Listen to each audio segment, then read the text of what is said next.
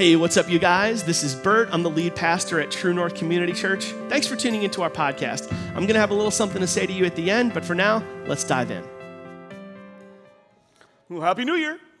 Okay, so, um, yeah, it's a little heavy, but what we're going to be doing for today and for the next several weeks, uh, what we're going to be doing is we're going to be looking to a place where history illustrates biblical truth. And these are some of my favorite message series is when this happens. And we don't we need to do more of them, but it takes a long time to research this stuff, which is why there aren't that many of these series.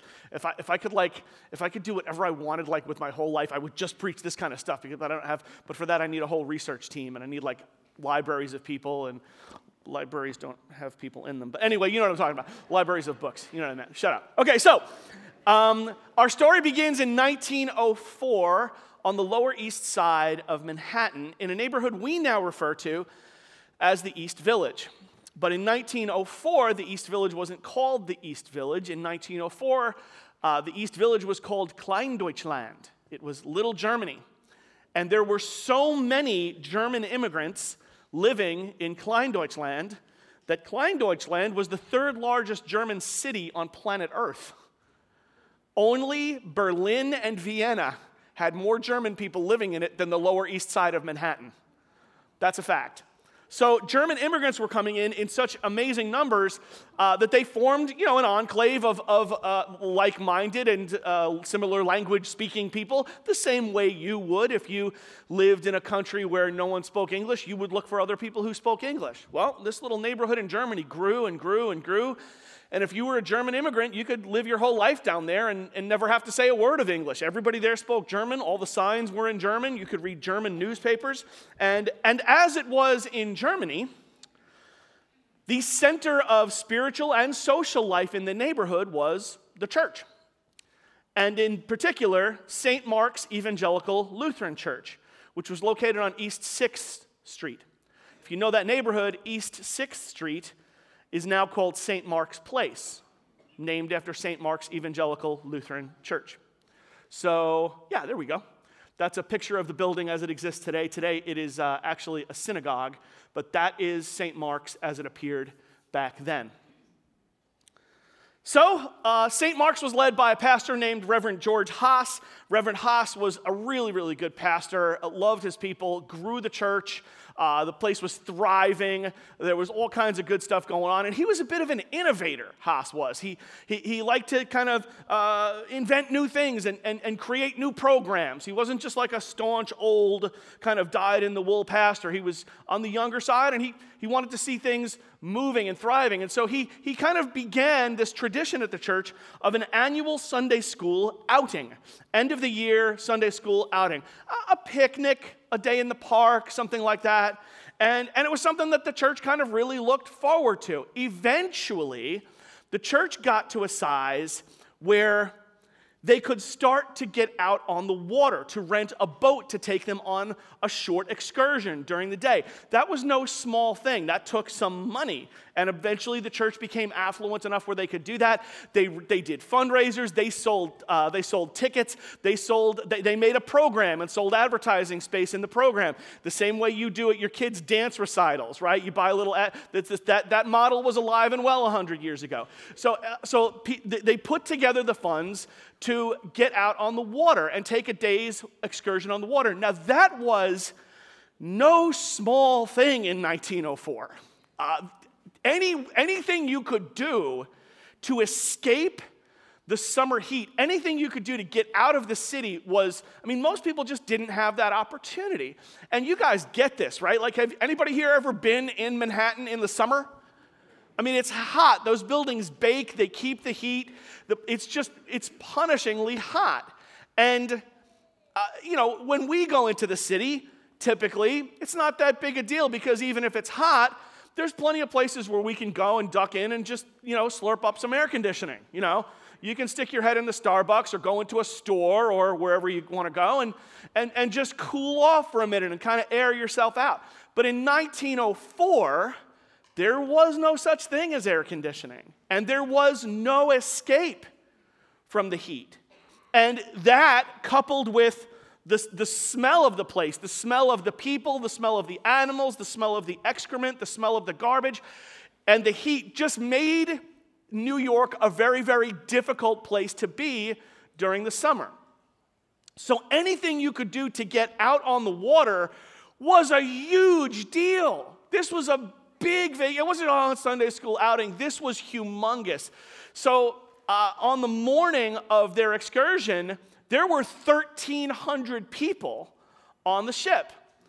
The, the, the, the, the church was able, because of their size and because of the numbers of people involved, they were able to lease the grandest ship in all of the, of, of the New York waterways, the General Slocum. This is a photo of the Slocum.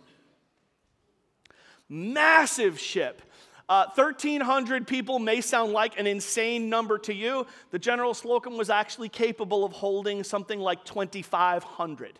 So it wasn't, that's a lot of people to have on a ship, but at 1,300 the ship was full, but it wasn't elbow to elbow, it wasn't crazy. Uh, this is a very doable number. So, uh, the whole neighborhood is involved with this. Uh, it's not just people from the church.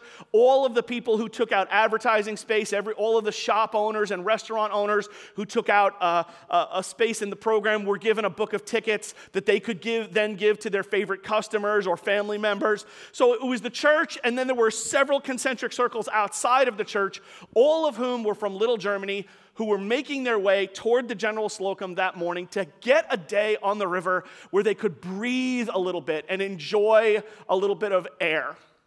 So, uh, the General Slocum was captained uh, by this man, William Van Schaick.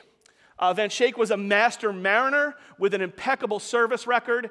He had a crew of capable men around him, and just four weeks before the outing, the ship had a fire inspection, and everything was found to be in perfect working condition. So we're all set for a really good day on the water. The dawn breaks on June the 15th, 1904. Make sure I got that date right. June the 15th is right, 1904. Dawn breaks. Everyone's making their way down toward the pier in the morning. There's a German band already on board playing German music. So you can hear this in your head, can you not? There's a tuba, there's like, mm, you know, there's, there's like an accordion. You know what I'm talking about? You just, you got it, you know? The seagulls are making their noises and there's a band and everyone's, everyone, there's like that excited buzz, you know, in, in the crowd and everyone starts to get on the ship. Now, most of the crowd, most of the, the parishioners that day, most of the people on this excursion were women and children. And that's because in 1904, most men did not have a job that allowed for a day off for such frivolities as uh, a Sunday school picnic. Uh, most men had a job where, you know, uh, paid vacation wasn't really a thing back then. Um, sick days weren't really a thing. You didn't get personal days. You know, uh, if you didn't go to work, you just didn't get paid. And most men weren't going to take a day off from work to do this. So, not all, but most of the crowd were women and children. As they all gathered onto the boat, uh, the women began to gather, sing along with the band. The kids all began to play together. The adults and the kids began to separate out, as would be very normal, as, as would happen with your kids. Like, as they get together, uh, they, they kind of start playing, the, the adults kind of release them because they're on the ship, they're pretty safe. And these are not just people who share a common ethnicity, they're not just from the same neighborhood. Most of them are from the same church. So everyone's pretty familiar with each other. Everyone's kind of hanging out. Uh, people are drinking beer, as German people are known to do from time to time. And it's just a beautiful morning. 10 a.m., uh, the lines are cast off, and the General Slocum takes to the East River and heads north for a two, two and a half hour journey to a place on the north shore of Long Island, which then was called Locust Grove, which we now call Eaton's Neck. So they're headed out there for a, for a nice day at the beach.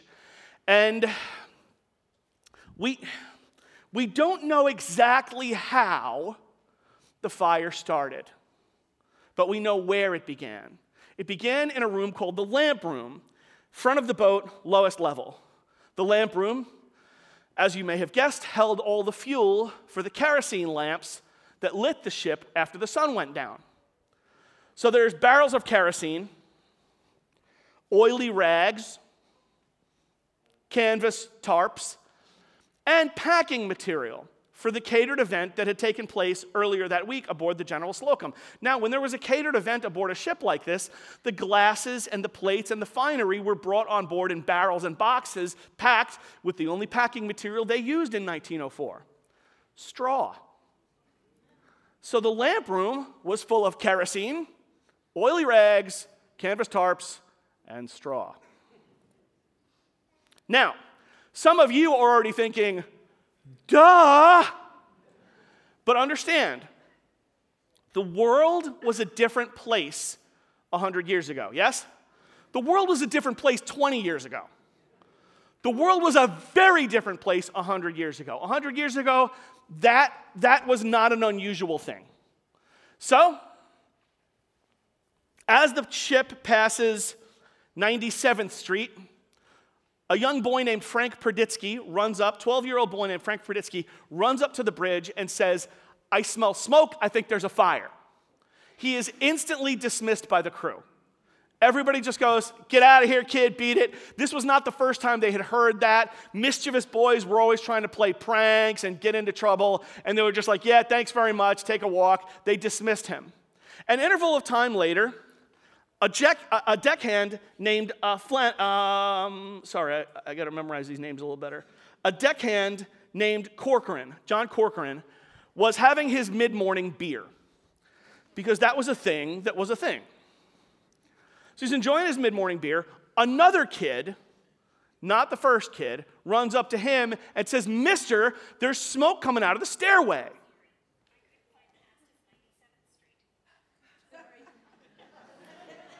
Trying to get directions to 97th Street? That's good. Siri is enjoying my sermon. It's good. Um, so, that was pretty good. That was awesome. That's actually never happened to me before. That's a, that's a first. So Corcoran puts his beer down, leans over, and goes, Oh, okay, there's actually smoke coming up from the stairwell. He runs downstairs and he finds a small fire burning in the lamp room. He attempts to put the fire out with charcoal.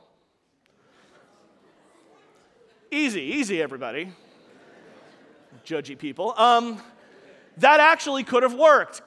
Charcoal is a slow burning thing. That would have allowed him to smother the fire long enough to go back and get water and really take care of it. Regrettably, it didn't work.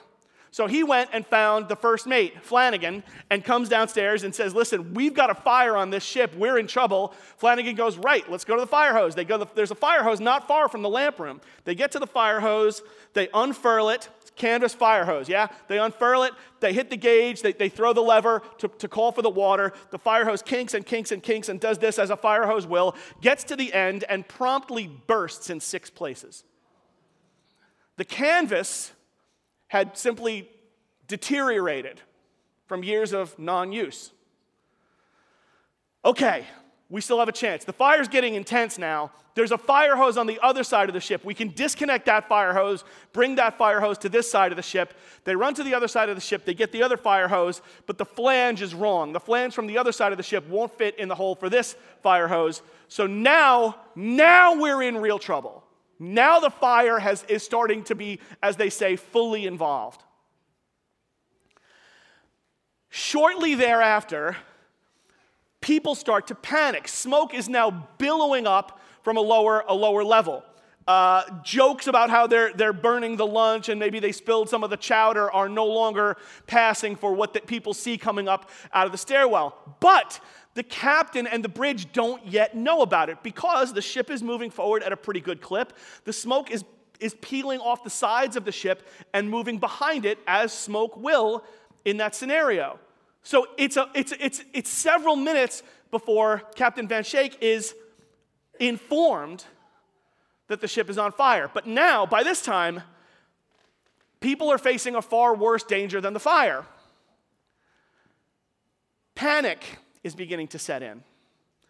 People are screaming, people are running around. They go for the lifeboats. There are lifeboats on board the Slocum, uh, as law required. Regrettably, these lifeboats had been painted to the deck. The pulleys that held the lifeboats, that would allow them to be worked and brought over the water, had been packed with wire because they were making noise in the wind that was irritating. The panic continues, and now they begin to grab the life preservers. They pull down the life preservers and start giving out life preservers. There were more than enough life preservers for everybody on the ship. Regrettably, these life preservers weren't super functional. In 1904, the buoyant material in life preservers was cork. Canvas life preservers with cork inside. As they passed these life preservers out, many of them just disintegrated to the touch, the canvas having just fallen apart from the exposure to the sun and the salt. The cork inside many of these life preservers, the ones where the canvas held, the cork inside many of these life preservers had simply turned to dust, cork dust. And cork dust is not only not buoyant, cork dust takes on water and becomes heavy. So hundreds of people put on a life preserver, jumped in the water, and sank like a stone. Now it's getting bad. Now people are panicking, and Captain Van Schaick makes a decision to beach the ship on North Brother Island, sees this as his best option, points the ship toward North Brother Island, uh, not, not too far away, and aims his ship there so that they can beach the ship and start allowing people to peel off. This was horror. People are lining the streets. People are walking. Hundreds and hundreds of people are now approaching the docks along the East River to look at this now blazing inferno peeling its way up the East River. Everyone's screaming. It's just, it's, it's this scene, it's, it's a scene right out of a horror movie. It's awful.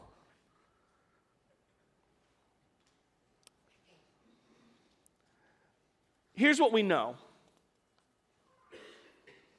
by the numbers 1,300 people on board the ship. Ship takes off at 10. Ship catches fire around 11.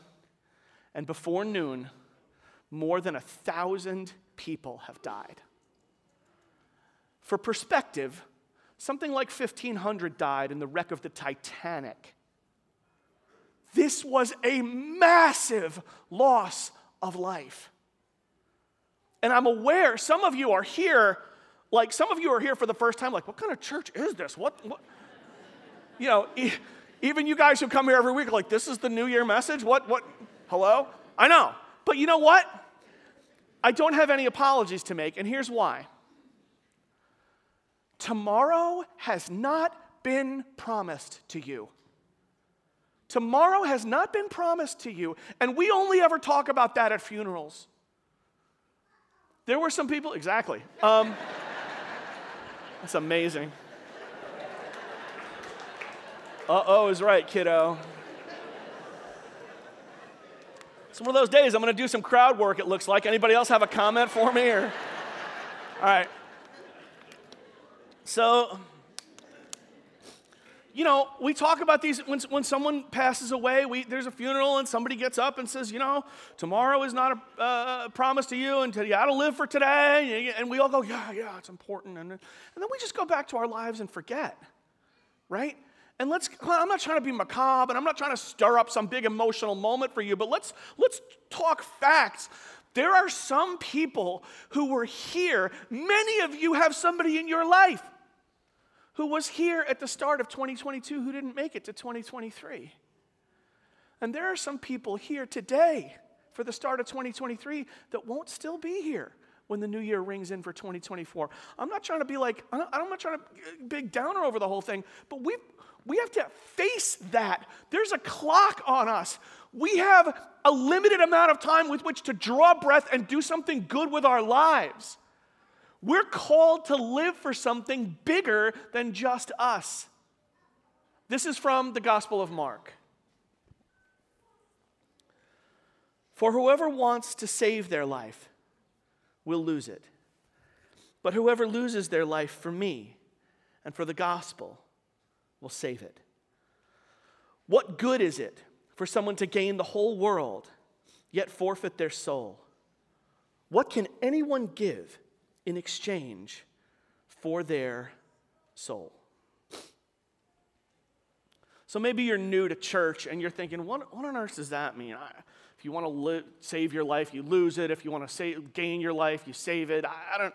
I don't know, understand. Here's, here's what that verse means in plain English. If you live for you, if you're all about you, if your life is all about what you can have, what you can acquire, what you can accomplish, and how many boxes you can check for you, you might get there. You might get all of that stuff. You might accomplish all of those things, but still lose your soul. And then what will you have gained?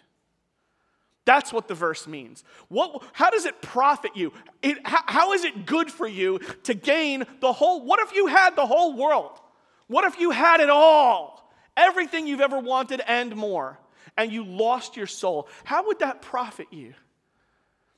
But this reverse logic that this, this verse introduces you want to save your life, then you lose it. You want to save your life, you want to find true life, lose it. Lose that, that old life. Kick that old life to the curb. That old me first, it's uh, I'm going to live for me and do everything for me and be all about me. Nobody thinks that they live that way, but many people do. So, what it takes is a little examination, and now is a perfect time to ask yourself what do I want to live for in 2023? What do I want my life to be about? God gave you a mission to accomplish on this earth. And it may look different for every single person as it fleshes itself out, but for all of us, it will involve honoring God, loving others, and serving the world around us. That's what the mission God gave to you looks like. It's been a while since I mentioned it, but my favorite book is The Lord of the Rings. Big fan, read it multiple times. My favorite passage in The Lord of the Rings comes when Frodo and his party are lost underground in a mine. It's dark and it's terrible. Gandalf, the guide, and Frodo, our protagonist, are talking about how hard life is at the moment. The sorrow they've experienced, the suffering that's happening all around them, the truly terrible state of the world as it currently exists. And Frodo says, I wish it need not have happened in my time. So do I, said Gandalf. So do all who live to see such things. But that is not for them to decide. All we have to decide is what to do with the time given us. You have to decide what to do with the time given you. There's a clock on each one of us, and it's counting backwards. That's how it is. You have, it, you have today. You may not have the whole year, but you have today. I may not have the whole year, but I have today. We have today to glorify God with our lives, to live for something bigger than us. And when you discover that, when you tap into that, you save your own life. Not that you're your own redeemer. God forgives your sins. We respond and say, God, I'm going to live for you. I'm going to respond to your love. I'm going to respond to your mercy. I'm going to respond to the way you've touched my life by honoring you in every area of my life. I'm going to love the world around me. I'm going to serve the world around me and, and kick to the curb this old selfish way of living. Guys, if we can pull that off, 2023 is going to be an amazing year. So it's my job to keep that in front of us. It's my job and our teaching team's job to keep that in front of us as we move into this year. And I'm excited about what's to come. Really, I am. Now, to the obvious question How could a thousand people die on the East River in June? It's a really good question. There are several answers to that question, and we're going to pick one apart each week for the next several weeks and learn as we go. We'll pick it up right from here next Sunday. Hope to see you back for part two. Let's pray. Father, we love you. We love you and we thank you for the opportunity to gather and worship and remember we thank you, Father, I thank you, and we all thank you for a reminder that this life is just a vapor. This life comes and goes really, really quickly. And we have been given today. with which to honor you and, and chase after you, to chase after something bigger and grander with our life and our energy and our resources and our days. Help us to be people who live life that way. Help us to be people who kick to the curb our old ways of selfishness and inward focus and live our lives in response to who you are and what you've done.